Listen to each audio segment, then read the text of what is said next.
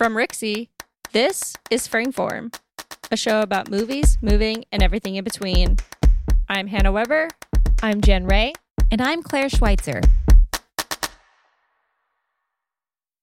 Hello, everyone. Happy Wednesday. Uh, we hope that uh, you all are staying well wherever you're listening, whether, again, whether it's in your car or whether you're waking up to our the dulcet town, tones of our voices, or um, I guess dulcet is um, your mileage may vary on that.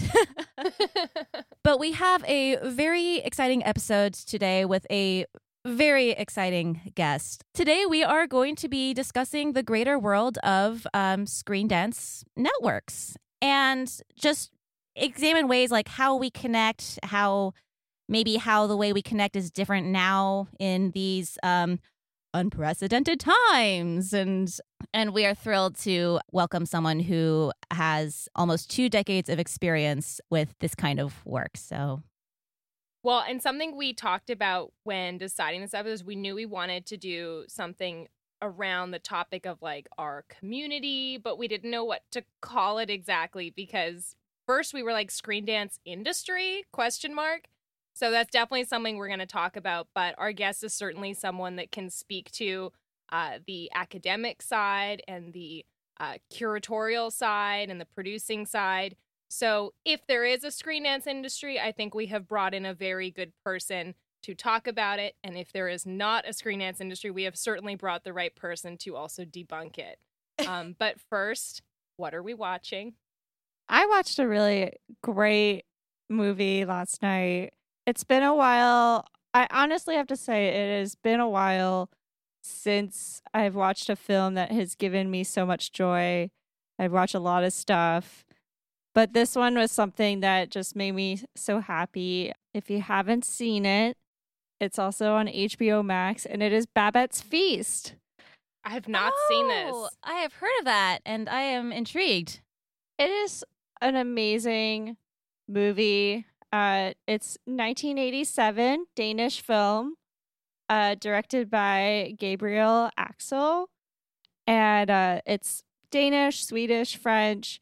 Um, it's about this small little town in like very desolate on the water and these people in their community are good to one another and very religious and people go in and out but don't really stick around and then this woman babette shows up and she is given a place of for home during the civil war in france um in I can't remember what year it takes place at the top of my head, but it's definitely like the early like 1800s.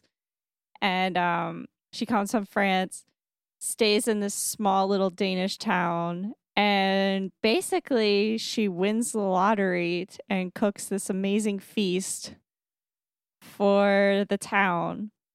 And she she comes to the town and uh, she doesn't get paid to do anything but cook she was like i'll work for free i just need somewhere to live and I, I just loved the movie and also like just watching i don't know if if y'all like to watch like cooking shows or anything like that like i was so satisfied watching this woman cook like a proper like french feast and it was so elaborate. And I mean, it's just a movie, but something about the glorification of watching food be made is just so satisfying to the eye. That's what made me so drawn to like Anthony Bourdain and also going into film early on in my career. Uh, but it's such a great film. There's so many subtleties in it.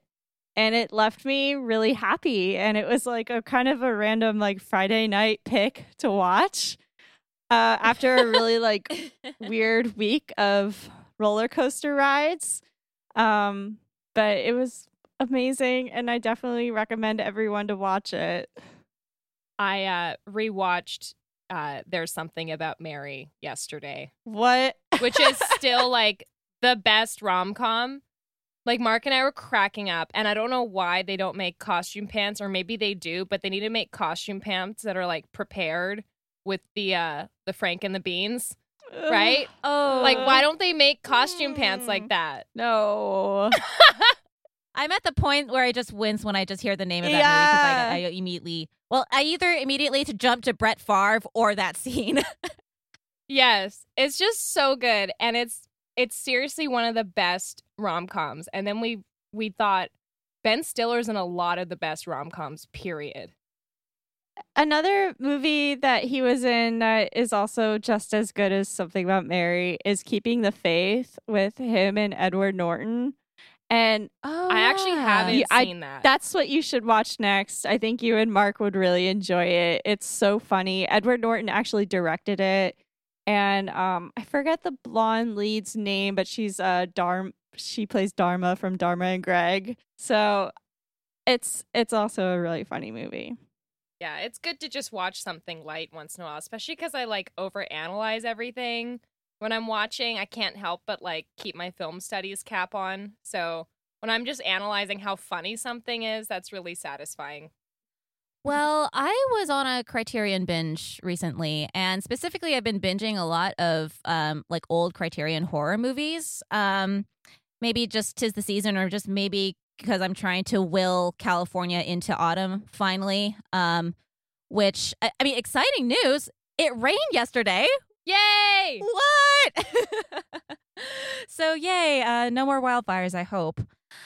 Yeah, but I was watching um a few interesting horror movies, and one of them is a movie called Kuroneko from Japan.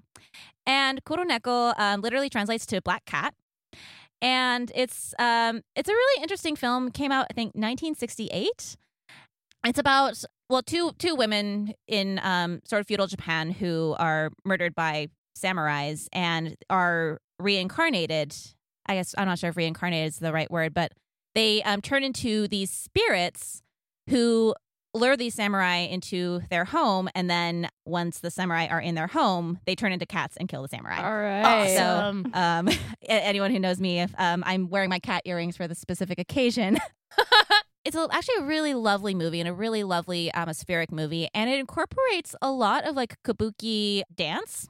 So during the moments when the men, like, I mean, the, one of the women turns into the cat and like, you know, gets gets a meal out of the man the other woman is doing a very like a very like almost a cat like kabuki dance. So it's a really actually a really interesting use of dance in a film and and also interesting to see sort of like the new the japanese new wave film uh evolving into like the late 60s eras too and seeing like what elements of what what elements of other um other filmic traditions find their way in so kuroneko black cat highly recommended I would definitely want to watch that. I love Japanese film.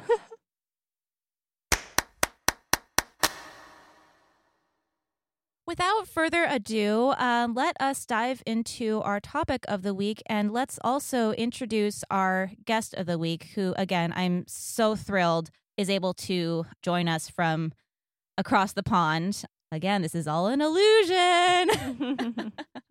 Gitta Wigro is a freelance dance film programmer who is based in London. And she's worked as a guest programmer, speaker, and jury member for, among others, among many others, the American Dance Festival, Dance and Women at Italy, BFI Flare, Big Dance Shorts, and Light Moves in Limerick, Ireland. Currently, Gitta is the course leader for the Screen Dance MA program at uh, the London Contemporary Dance School, since the inception of the course, she's also led a module on presenting screen dance work and facilitates a student led festival. And I do have to say, on a personal note, I, I went to quite a few dance film events last year, and Frame Rush was one of the best curated events there. So, and also, um, as far as people who have done have connected others or has put in the work in connecting others. Gitta is one of the first people I think of whenever I need a resource. So you probably have seen the Video Dance Facebook page, the Dance Film Twitter page that posts a bunch of opportunities and events. You also have probably um, seen the Screen Dance calendar, which posts a lot of these events. Gitta is the brains behind those um, those resources. So, Gitta, it is so it's such an honor for us to have you on the show today. Thank you. It's it's well, it's always awkward to hear yourself described, but it's it's nice when it's in really favorable terms. You did all that. You did all that. You earned it. Well, it's great to be here with you, and I'm really looking forward to the conversation. So, actually, first of all, I wanted to start the conversation by thinking about how we connect with others in the screen dance world or how we connected with people pre COVID. Like, what were the events or the venues or the situations where we connect with other practitioners or people interested in the form? So I can tell you from uh, my perspective, it, or in a way, the window that I've seen. So I started working in dance film in 2000, which is a really nice, easy number to remember. And I think for the first 12 or something years, one of the hubs in terms of festivals that would connect a lot of people was the IMZ festival, which was biennial and is now every three years, I think. And by virtue of the fact that IMZ had massive connections with broadcasters, which were, you know, a source of money and a source of funding and a source of distribution, they attracted a lot of attention and they had some resource to put something on. It was for those of us who were programming work, it was a must in the calendar because the submissions catalog was available to view in a massive videotheque. And, you know, when I first went, that was VHS tapes. And you would go with a little chit and you could write down three films you wanted to see. The person manning the library would hand them to you. You go off to your stations, you view them, you go back with a new chit for three more and, you know, it was very labor intensive, but it was extraordinary what resources they managed to corral for all of us to see as much international work as possible. Well, you're talking to three fans of physical media big time. So, I mean, when you say VHS, my ears perk up. yes the IMZ festival was really quite a collection of work and and a collection of being able a connecting point to meet the artists, to meet other programmers. I made a lot of my personal, maybe some festivals that I would think of as an important one in terms of connections. But I think IMZ has changed a little bit because the broadcasting situation is very, the landscape is very different so it feels like things are shifting. I don't think that's a bad thing. I think change is good, not always, but you know, some change is certainly welcome. And yeah, it feels more diffused now. But then, as you said, Claire, with the um, with the COVID situation, and a lot of things going online, suddenly other opportunities have become so much more available. So as a curator yourself, how have you navigated the changes this year? I know that some festivals have gone online, some festivals are online and paid, some are free. What did you personally decide to do with Leeds International Screen Dance Festival, and, and how has that experience been as a curator and, and a producer for you, given the whole COVID situation? I work on a number of festivals, and for each one, the answer is quite different. So for Leeds, because we are one strand in a larger festival, Leeds International Film Festival is the second largest festival in the UK. I don't get to make the call. That is decided by Chris Fell, who's the director of the festival, and he in turn has to do what the government says. So we are not currently able to do in-person screenings, and so the lead screenings are going online. But for instance, Claire mentioned Framerush, which is curated by the students. So I'm there facilitating their process, but they are the ones who um, envision the festival and plan and execute the festival. And the date of the festival was, I think it ended up being literally three days before UK went into its first lockdown. Oh, mm. oh my God. And wow. we could see this starting to emerge, and there were some of us who were in favor of trying to shift online because, you know, it's not a massive festival. The capacity isn't huge because it's not an exercise in making the students pack a house. It's an exercise in thinking about curation and programming and exhibition and connection with an audience. And so it's not about achieving numbers or anything or getting a financial return. But we did do the festival live and thank God it doesn't we haven't had any reports that it was a contagious event, but it did feel really close to the wire and made me also very aware that people from different backgrounds and experiences with pandemics bring also a completely different set of knowledge to this and prior experience of this does not go well and we need to disinfect and we need to have masks and we need to and you know and maybe this shouldn't be happening this way. Well i'm really glad it worked out for the students. Yes absolutely. And i think they pulled something off that was so incredibly difficult and and required a huge number of really high level and complex decisions so yeah they did well I'm really interested in how you coach them to curate and produce. Like, you know, first of all, for you to say their priority is not to pack the house, right? So already that's like a value, right? Because I think some programs might be like, we're teaching you sales, we're teaching you how to get people into the theater and reach as many people as possible.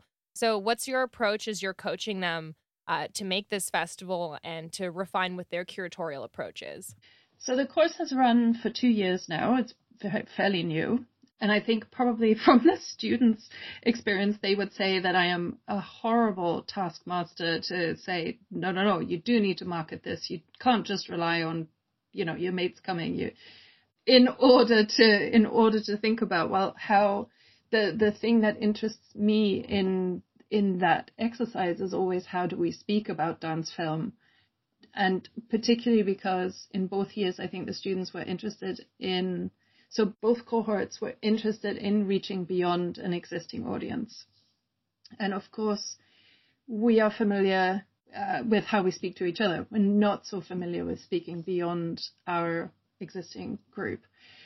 I do kind of make them do the marketing and to try and really engage with it, but not because I want them to have massive box office income, but because I want them to think about, well, what does that mean? And and the reality that they experience is unfortunately the same reality that we all experience is that it would be really nice to spend some good time really thinking about our wording.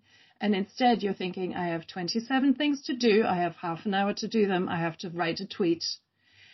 And, you know, that, that push pull, unfortunately, there isn't, because it's a, it's a live event. I mean, because it's, because it is real the real world pressures are also part of what they have to navigate. So, so uh, when it comes to these festivals, obviously they're uh, they're, they're platforms for a curatorial view, but that curation doesn't isn't limited to the films itself. Like you really are, in a sense, curating the experience and curating the festival space which is where a lot of these connections happen, where a lot of these connections with other dance film practitioners, as well as people who might not really know a whole lot about dance film. Maybe they have identity cues that are, you know, branched out among dancers and people interested in dance, filmmakers who might not even have seen dance film. What kind of spaces facilitate these connections? And is I know that you uh, have a an emphasis or that, that you uh, really uh, have the students practice marketing, but do you offer any insight as to how to how to construct the space of the festival and how to con- construct a space where co- connections are facilitated?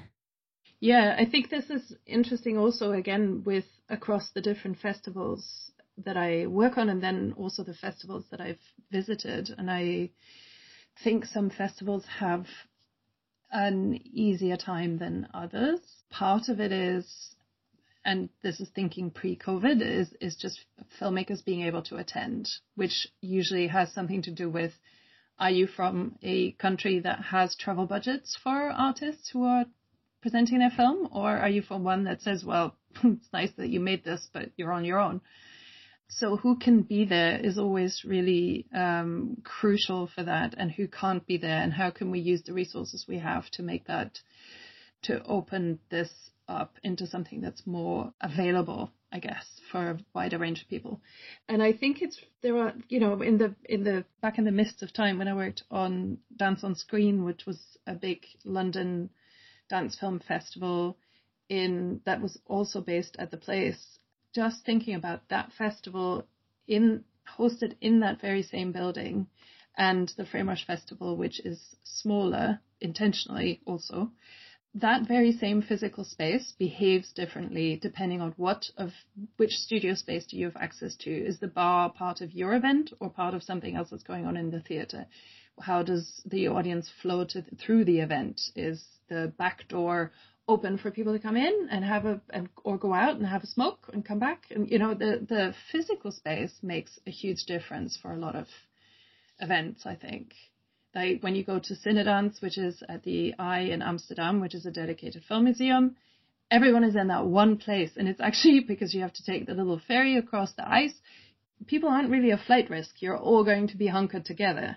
Whereas in the olden days, when Cinedance was spread across several venues, you'd splinter a bit more. That can also mean that you have an opportunity to really chat with someone because you're, you know, three of you are hungry and you're going to go hunt for food and, you know, there are so many really practical layers to this. And, you know, obviously there are more, there's probably a more thoughtful answer in there in terms of how you construct an experience. But right now, for some reason, my brain is really going to the physical spaces, and maybe that's because I haven't been in one for a really long time. I feel yeah.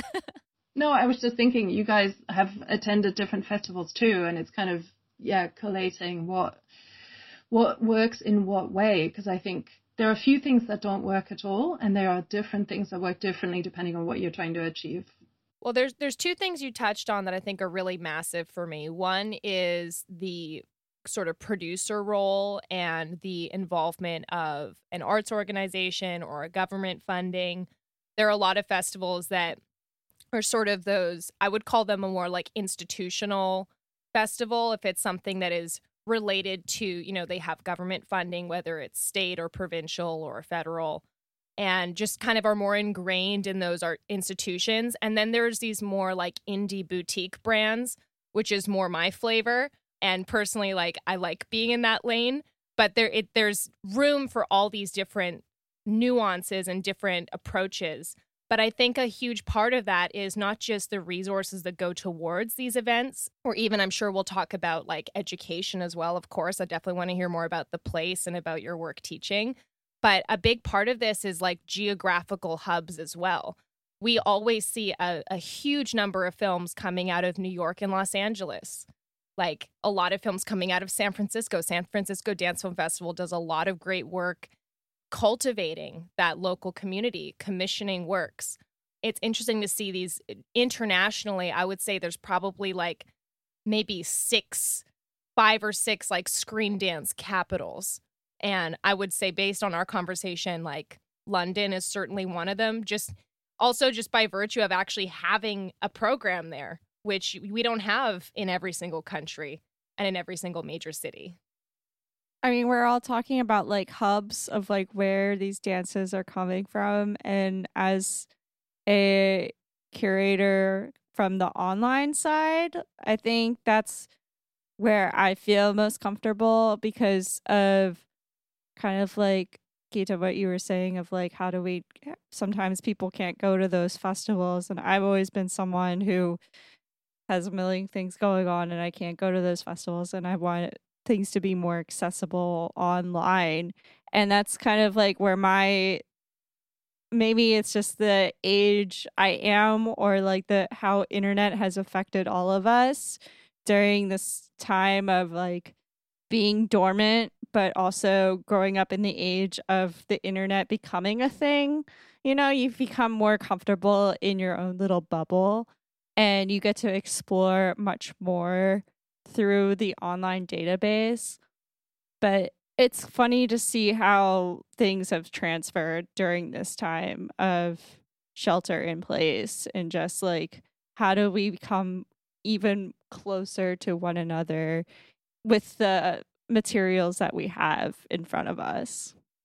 Yeah, going off what Hannah was saying, it's been interesting during shelter in place just how one of my main concerns was when I was seeing a lot of these films and a lot of these events go online was that we're going to lose what to me what a festival environment is known for, which is, you know, cultivating those connections and uh, connecting people. But it's been interesting seeing the different uh, ways that festivals have been able to do that, whether it's like a Zoom conference call or like a Zoom talk um, as a supplemental activity, or even if it's like a live chat during the festival itself. Like I remember Simon's Festival had a live stream along with a live chat. And to me, and particularly, I'm just mostly speaking in terms of American um, dance film festivals, this creates a huge bridge in that regard because one of the beautiful things about Europe is that things are just so close to each other and things are so accessible. Like you can, uh, think we were talking Gitta recently that you can literally like pay five pounds for a Ryanair flight to Paris as long as you only have like a Tesco bag's worth of stuff. but that sense of travel, that um, you know, mobility isn't as easy in the states. Like unless you've you've traveled here, have had to drive through here. Like the distance between San Francisco and Los Angeles is basically the same as the distance between Glasgow and London. Like travel is hard and like there's an incredible area like you know virginia north carolina dc that has a wealth of dance film going on that is quite frankly just very difficult to get to. And not to mention like this, you know, all those festivals like Sans Souci, for instance, in um in Colorado or Utah Dance Film Festival, which are great events in and of its, themselves, but also require like a three hour plane ride plus another one and a half, two hours of driving to actually even access the venue. So the sense of uh, like an organically sprung screen dance network isn't quite as accessible in the states whereas something where like in Europe where you see a lot of the same people at different different events like there's a I guess a stronger hold there. Well, part of the interesting thing with the US festivals is like can we talk about just the sheer volume yeah of them? You know, the fact we're even naming like 10 festivals and being like they're happening over here and over here. That says a lot about the entrepreneurial spirit and the fact that a lot of institutions here um, and organizations really do take dance film or screen dance seriously, which is awesome. It's funny when you started talking about geography, like I now live on the East Coast in the US and I used to live in the West Coast in Canada. So anywhere else in the world, DMV means Department of Motor Vehicles, but here it means DC, Maryland, Virginia. And moving here it was so strange because all of a sudden I was used to being across the border, like really close to the US border, but not being close to other states or provinces or connected to anything. And the West Coast is very spread out like that. As soon as you move to the East Coast, things are much more densely populated, which I think also facilitates people's um, perspective, which is like another state doesn't feel so far away, even between Canada and the US. Another country it might feel closer or far away. Whereas I feel like Europe has more, Europe seems to have more fully formed separate identities, but a collective European identity. Whereas I don't think that, or not like a collective identity, but you all, there's this agreement of like, yes, but we're all in Europe, which essentially is like we're not American is a lot of the time. It's like we're definitely separate from that. We're on we're across the pond. Whereas Canada has not that many festivals at all. I think I'm probably one of three to five events that happen at all in Canada. So from my perspective moving here, I'm like, wow, I live in a I live in a country that has so many different things going on, even though a lot of it isn't necessarily institutional. There's a lot of private um, sort of making it happen that actually makes these things a reality. But I, I see Europe as a much more established in that sense. Things have been around longer, your festivals are tend to be bigger, they tend to be funded. They're really creative and I'm not saying that we don't we don't know how to throw a great party or curate a great festival over here as well, but um, there's there's a very clear distinction even with the work that we see come out of Europe. Like I feel like I can identify a European film in 5 seconds just like I can identify a New York or an LA film or a Seattle film. I can't. I definitely can't do the granular distinction between, you know, East Coast or West Coast dance film. But I, I also have the. I think that's American. I think that's European. yeah, definitely. Yeah. Or Asian films, of course. Yeah, Singapore seems to be pouring out films at the moment. Yeah, oh, there's oh, yeah. a lot going oh, yeah. on. Yeah. I mean, there are a lot of things for me to pick up on that, but partly I just need to set aside a bit of heartbreak when you're saying a European identity, and I'm speaking as someone who has dual nationality as a Brit and as a German, and I know very well that there's going to be very few Brexiteers in the Screen community in Britain. Uh, but we know that that's going to have an impact and it's going to, I mean, if you are in the arts in the UK right now, you do feel like you're about to drift off into some of the colder reaches of the, you know, northern seas. So. Could you please expand a bit on that? Because I I feel like the three of us know what you're talking about, but this is like really big deal stuff. Like this Yeah, is for the social, listeners. political, uh, seismic shift sort of stuff. So can you expand on that a little bit? Well, I mean, the basics are that as of the um, as of the first of January, we will have ended the transition period. Um, that means that the last bit of tethering to the European Union that the UK has been part of since I think 1974. I should know this by heart. We're not judging. Yeah. Um, so the the European Union, uh, one of the key factors for this is that it enables freedom of movement for all citizens of Europe. So when I decided I grew up in Germany, uh, which you know my accent also I want to explain my accent will wave freely between Germany, Britain, and then living with an American. So no guarantees for how I sound. Um, so one of the tenets, the one of the four freedoms for all uh, citizens of uh, an EU country is that one of them is the freedom of movement, and you can go and study and go and work anywhere in the EU.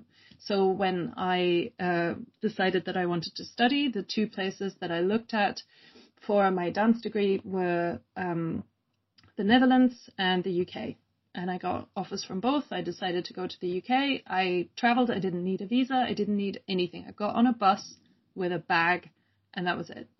And um, this mobility, the ability to transfer between countries, to move, to to exchange, to to you know, I can have a guest lecturer over from Italy. I don't need to go through fifteen thousand hoops to say yes, this, you know, we can't possibly find someone else with this experience in the UK. And that just enables a wider variety of voices.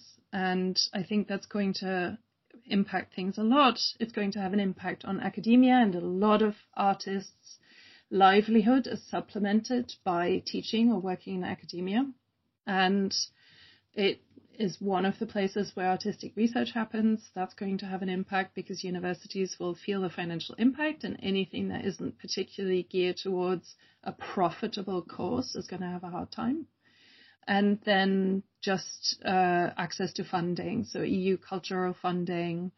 And a lot of that happens mainly at the level of institutions and organizations, but obviously that is part of the fabric here. So I think for the UK, it's going to be a bit of a grim picture. And I think we will see what we can individually and collectively do because people never stop somehow finding ways of doing something. Well, we certainly have a big little community. And I think that we're, you know, some of us are more connected or more seated in the community than others, uh, or we have our little niches or our, our geographical regions. But the screen dance or the dance film nerd world is not that big. I feel like there it's easy for us to find each other and support each other. I think we have excellent energy and a good um, community approach where we're all trying to advance the form and conversations and sharing resources and it, like claire mentioned at the beginning like thank you so much for like the leadership you've taken on i think that's a real inspiration for people because these things don't exist until someone has the idea and then actually does it you know and you've actually put in the work to say like okay there isn't uh, a a single screen dance calendar that has all these resources in one place. That would be a good thing. There's a, multiple people that need this. Why don't we set it up? Well, I just want to make sure I credit correctly because Simon Fildes, uh, an artist based in the UK, in in uh, Scotland, who originally set it up and shared it and I just thought I know how to soup that up a bit because I'm a nerd. Um, I feel like I also thanked him for the calendar and then he like gave you credit. So I love how you two are like, no, no, no, it's all them. Like, but it's all lineages. So Claire's one of the people who, who works on maintaining it and it's about trying to make sure that it's open source and that it rests not on the shoulders of one person, but on several of us, that it also doesn't become a monolithic voice or one person's choice of anything. And part of making that a shared endeavor was not just the future proofing, but my experience of running the Facebook and the Twitter accounts, which are very patchy because I sometimes just literally run out of time. Sometimes also out of will to be on Facebook.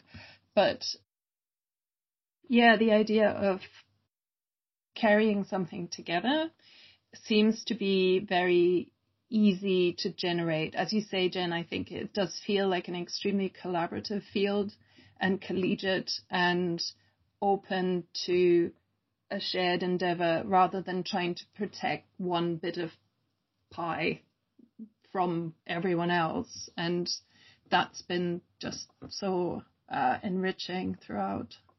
And we'll definitely link that calendar in the show notes as well so that people can find it and they can add to it and comb through and decide everything they want to do with it. I was just thinking, like, it's interesting how in recent years I feel, from my point of view, how the Screen Dance community has grown so much bigger or just even more cohesive than it has before. As I was saying earlier, just being a, like an online presence. In person, I'm very uh I'm very shy and it's really hard to like go up to people and just kind of like insert myself. Like I get a little bit of social anxiety from that and just being on the online presence of that, it's been rewarding to be seeing such a collaborative effort. I mean, I think in the dance community as a whole, aside from the Screen Dance community, it's very competitive. And I think that is something that is very spirited in just the dance community alone. And sometimes that energy goes into the Screen Dance community, but which is I, I I don't get it. I don't understand why. And I like that people are kind of like letting that part of themselves shed off and open up more about like how can we make things better? I mean that's like why i wanted a podcast to come together because you can have these conversations anywhere. I mean jen and i met at the american dance festival dance on camera event years ago. We sure did. It was romantic. We went for dinner. And it was just from just like hey like what did you think of the films? And i do like i do miss that kind of energy in person but um it really is hard you know like especially i mean i would just say like a few years ago it was harder and now it's kind of like all right i want to meet more of these people and try to like you know it's not a competition in any way. It's i hate that dance can be like that sometimes though it, it's just embedded it's embedded at us very young and especially in American dance culture with like those competitions and you know it's not it's definitely not healthy at all. It kind of it makes me think um, about two things that you were saying. One is when we were talking earlier about what helps connect people at a festival if it's happening in person and one of the things is actually to have an eye on who are your guests and who could you bring together just very easily and very casually a sort of, oh, have you met this person? You know, and just try and, and be a bit of a, a connector for people. Um, and the other thing is that the experience I've had with everything going online with COVID is that it's been so much easier and more frequent that to be approached or for me to approach someone. So at one of the I can't remember which event it was. I think it might have been actually the Screen Dance Scotland Festival in one of the discussions I noticed someone who was making comments that really interested me, and I thought, oh, there's more behind that. I want to know why they asked that question because it's the way that it's phrased. I know there's other stuff in there that really interests me, but it wasn't appropriate to follow it up in the discussion because it's got its wider theme. But I know the name. I can look them up on Facebook and say, "Hi, would you would you be up for having a conversation where?" And I wouldn't have done that before. I don't think I would have done that before. And I've also had people connecting with me, and it's been that's been really fantastic, and that's something that I want to try and keep. That's something I really struggle with because it's part of the bittersweet components of social media. At the same time, it makes it so easy to network. If we have any serious conversations on there, it's like you don't own your ideas anymore. I just am really, and this was before even watching The Social Dilemma. Like, I was watching interviews with Jaron Lanier. Like, I was on to this for a while. And I just, that's something I really struggle with is like, okay, how do we maintain that connection without needing to attend a particular school or work at a particular place? How do we still connect online without having to rely on Facebook and Instagram, these platforms that I honestly don't particularly like or trust, but have certain benefits? Um, and that's one reason why I love that there's just a Google Calendar right? There's a open source Google Calendar. Not that Google's perfect either, but I mean, that one I've accepted Google has my life. So are there any other resources or things that are happening online but off of social media that uh, that you're aware of that we could use to connect? I mean, there's a lot in what you said. One is the thing about, in a way, you're talking about intellectual property and retaining the right to your ideas. And I like to think about, hang on to, or cling to for dear life, depending on how I feel. Something that Deborah Hay said because her practice involved making a writing a, in a way a score, a choreographic score that she would then hand over to artists who would create their own performance of that score. So the idea of giving your work away. And someone asked her about this, and you know, she said, "Well, I know that I will always be able to come up with more ideas, and this deep seated faith in, okay, if someone else runs with it, don't worry, I've got other things, something else will come. And just to, that kind of relaxes me if I think, what if someone else takes my great idea? But yeah, so in terms of the, I, I hear you 100% on Facebook and Instagram and also the fact that all of these things are patchy. They're not a phone book of the world. And I have just had an experience programming in a region where I don't speak the language and how much that has meant that I have to really rely on other networks who can help translate for me. And, you know, I don't, I think it's great that programming isn't a sort of single endeavor anyway, but how much that, how much I am missing by not being familiar, for instance, with the film industry in Nigeria. I, I don't know anyone there, and I wouldn't. oh, you didn't know you were missing out. it's like a really big deal. No, no, no. I. That's what I'm saying. Like I wasn't programming in Nigeria, but i am saying for ten years I've been thinking Nollywood. That there must be films that that are interesting from a screener's perspective. There must be filmmakers. In in I haven't tried very hard, but you know that's a decade of going what's going on and not having much of an inroad. So there is something about being aware who's not in the room, who we don't have access to, and not for the benefit of them. I'm really just thinking about the benefit of me because I think there's interesting work in the world that I'm not getting to. Well, the the films we do get from Africa are usually very strong. Like when I would say that's aside from Antarctica, that is the continent I get the least amount of submissions from. But when I get them, they're very strong. I find that a lot of the films that I see in submissions that are filmed in Africa uh, are are often created by artists who are based in France or Belgium or you know countries that have a colonial history, and just introduces layers that you know it it needs just a bit of research to be aware of what the materials I'm working with and to understand what I'm working with and whose perspective I'm taking.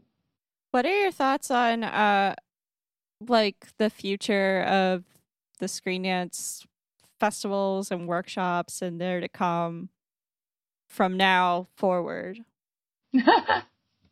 Just that. I know it's a big question. I mean, I'm giving you, I want the weather forecast of like what we're expecting. I mean, it's just interesting because of like where we are now and what we have behind us, you know, and just setting up new ways of technology and exploring, you know, social climate through dance media. I mean, I have some ideas, but I'm wondering where where do you think we are going in the direction that we're going? I mean, I just outsourced that question to three really excellent people. I was invited to uh, put together a panel discussion for an organization in the UK called Southeast Dance, and that will be online shortly. I know that Claire, you attended as well. Um, hopefully, that will be online also, depending on whenever someone listens to this, that it'll still be online. But basically, I asked Claudia Kappenberg and Marisa Zanotti and Kara Hagen to talk about this uh, because I think there isn't one single trajectory. I think this is a moment of this is certainly a moment of change in terms of exhibition across the arts and how we see work. And I don't think we're at the end of exploring that. And I think there'll be a number of different ways that it plays out. But one of the things you mentioned at the beginning was, you know, how the shift online works. And one of the things that my pragmatic brain thinks about is charging people. Is it free? Is it charged? How do people make their money? Um, and what that means about the financial structure and composition of festivals. And we've talked about, you know, we've touched on the fact that funding is very different in different territories. So all of those things I think will, I don't think I'm a great forecaster because I usually don't find thinking about the future that interesting. I sometimes have to professionally, but I am really interested in looking at, well, what's around now and what isn't around and what could I do and what do I do with what I find around me. And I'm just much better at that than I am at going, there's the future or, you know. yeah, so I'm a rubbish person to answer the question. Well, if you're always looking at the future, it's no use because you do need to have some sort of grounding in the now. Yeah, live in the present.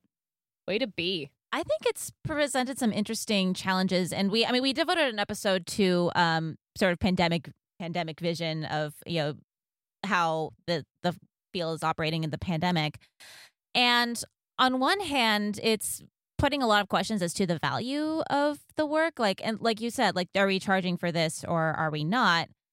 And I think it's also changing the relationship artists have with their films as well, that they are probably going to be more selective about where they're going to go because, wait, if this is going to be online, then like it might be online for more than half the year and then everyone's seen it. Maybe no one's going to invest in it anymore.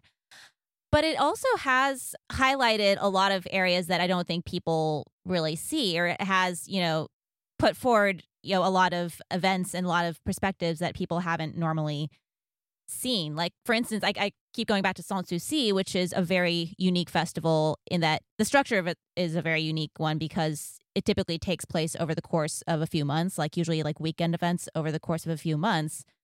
And since they've gone online, they've been able to expand that audience and really expand the audience to their you know curatorial philosophy, really. And it's been really interesting to see. But something that's been a constant conversation in Screen Dance is like, how do we expand? Like, how do we expand this community? How do we expand this world outward? And we're, I mean, inadvertently seeing an expansion of, of, I mean, of the idea of Screen Dance, in that I think we were talking about yesterday, or talking about in the Southeast Dance panel, like people are discovering Screen Dance, and you know, Mark Morris, like, oh my god, I can switch between spaces. What is this? Yeah, yeah the most recent Vanity Fair that I received, they actually had an ad for a screen dance film to watch, which I've never seen before. So it's when you're saying people are discovering it, I mean, yeah, it's being when they, we see these films being advertised, it's usually these bigger ballets that are, you know, introducing, oh, this is something that exists. You know, it's kind of like that gateway into the multiverse of screen dance. But again, it's like very bittersweet because it's kind of like when a dance video goes viral on Facebook and then your non dance friends share it like six months after you've already seen it a million times.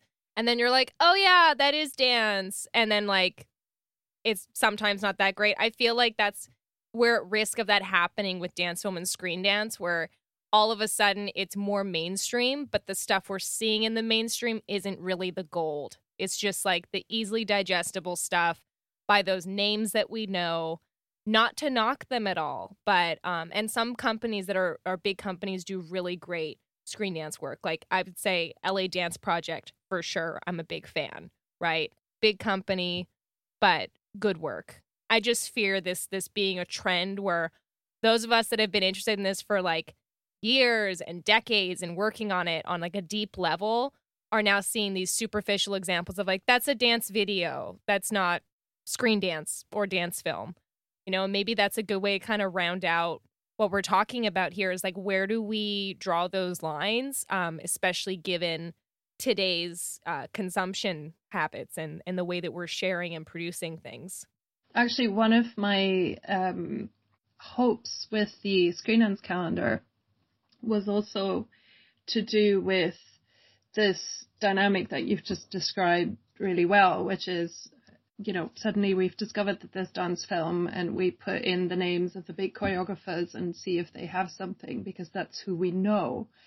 And so by having the screen dance calendar and being able to send them to organizations that are not specifically in dance film, but as a, as a method to say, look, given that you're interested now, here's a treasure trove of access to people who've been doing this for a very long time and just trying to connect the people who are now interested with the existing body. It doesn't mean that they have to take it on or adopt it or or say yes, that's exactly what I want to do. You can then act on that basis in whatever way you feel and that will add their voice to the whole thing. But to have something where I can point to and say, it's really nice that you're interested and just know what else is going on in that field. Is is really it's just helpful. Exactly. And i'm just saying that i mean i for me when i think about those people that are just figuring out i'm also thinking about the older public you know people who uh you know there's a huge age range um you know 50 and up that are going to these ballet modern dance live classic performances and if they if you can just find it you know in your lifetime thank you. Thank goodness for them to finally you know have this kind of technology to watch something like dance film. And i do think that screen dance or dance film has the potential to reach a wider audience than dance you know by way of age and geography um, even just preference. There's it's so much easier to browse a few films and find what you like versus commit to see a full evening program um, and have to be there live in the moment. You know, there's nothing's going to compare to live dance.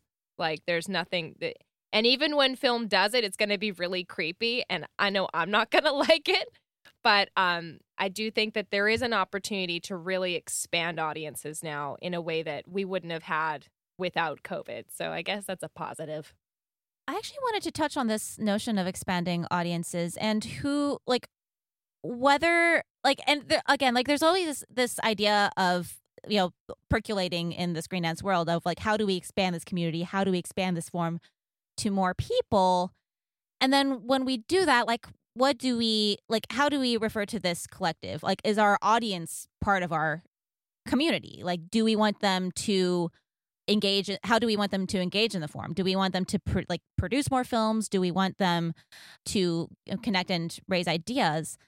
And there's a lot of uh ideas as far as like how do we term this community? Like is it like do we assume that everybody here is is or wants to be a part of this community? Or like um do we want to focus it on more like a okay producing films like more of an industrial po- approach as far as like looking at it as far as you know the the producing of events and producing of some kind of product and what are the ethics behind those um, those terms and those um, ideologies I think if there's no, if there isn't enough, uh, and you know, this isn't my opinion necessarily. This isn't the way I want it to be, but I think if there's not a lot of funds circulating, you can't really call it an industry.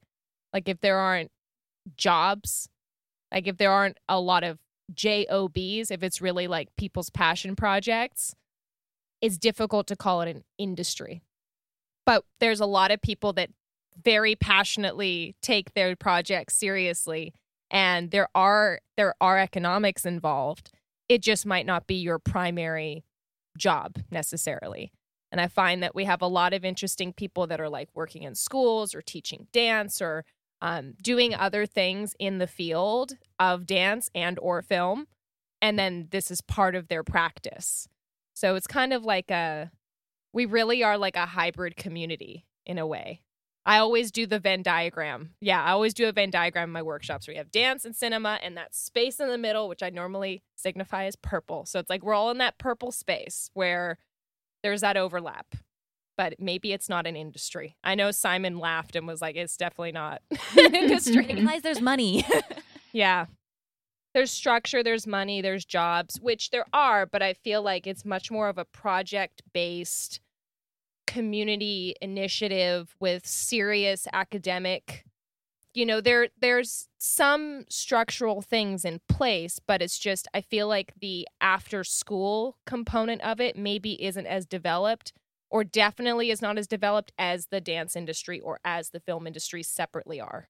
I think there's a lot of um, thought or a lot to be said whether um, you know a, a collection of or whether a collective necessarily depends on that product or that or even like that institution in order to sustain. Like maybe if for some reason i i don't know like um like a nuclear brainwave completely explodes and uh, the whole notion of a festival is completely eliminated like you know would a community be eliminated as well? Or um, if let's say like you know there's a moratorium on you know producing films like would that you know dance film community necessarily necessarily fade away. I mean i don't i think the thing with screen dance is that yes the product f- helps facilitate that dialogue. Yes the festivals help facilitate that dialogue but they're usually the source for conversations and source for ideas that's you know spread way beyond those institutional those institutional bases or whatever uh, whatever comes out of them. Definitely. At the end of the day it's the people that make it what it is not the labels and the institutions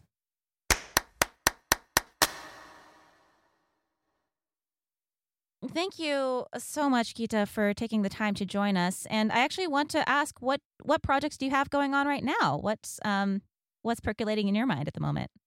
So I'm uh, I'm just finishing a program of Korean work for the Place Theatre.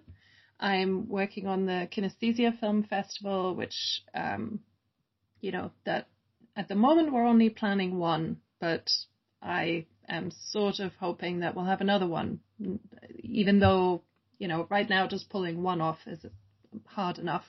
It comes from a really specific interest in the kinesthetic approach to filmmaking that dancers and choreographers can bring, and also looking at the kinesthetic experience of the audience. So I'm very excited to be working on that together with collaborators, and it's on Film Free where you can have a look at what we're all about.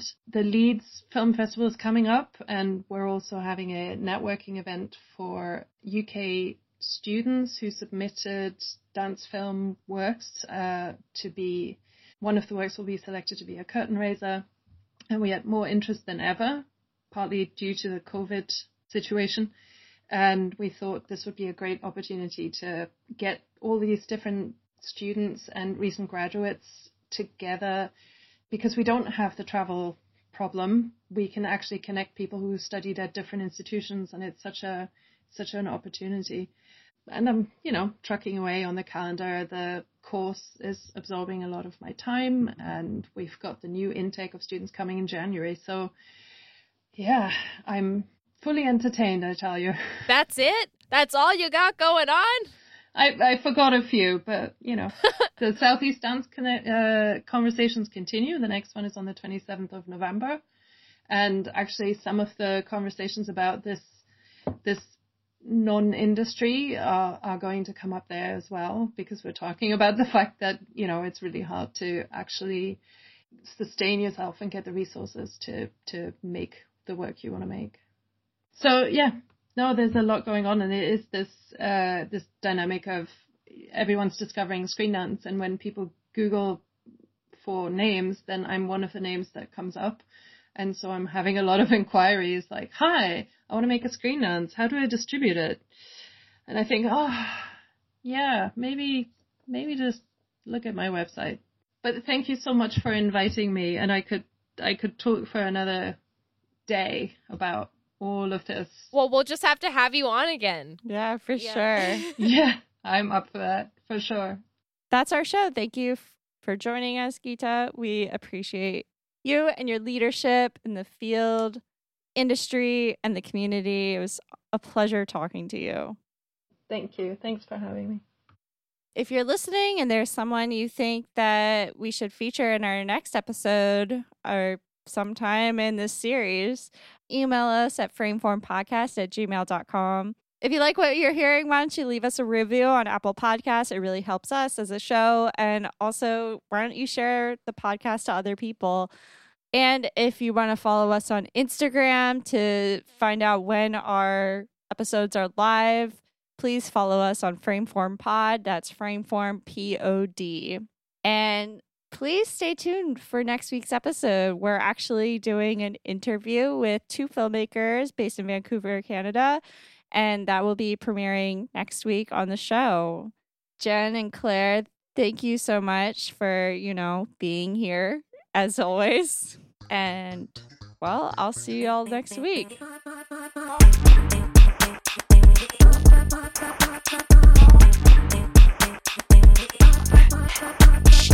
Frameform is a production of Rixie, hosted by me, Hannah Weber, Claire Schweitzer, and Jen Wright.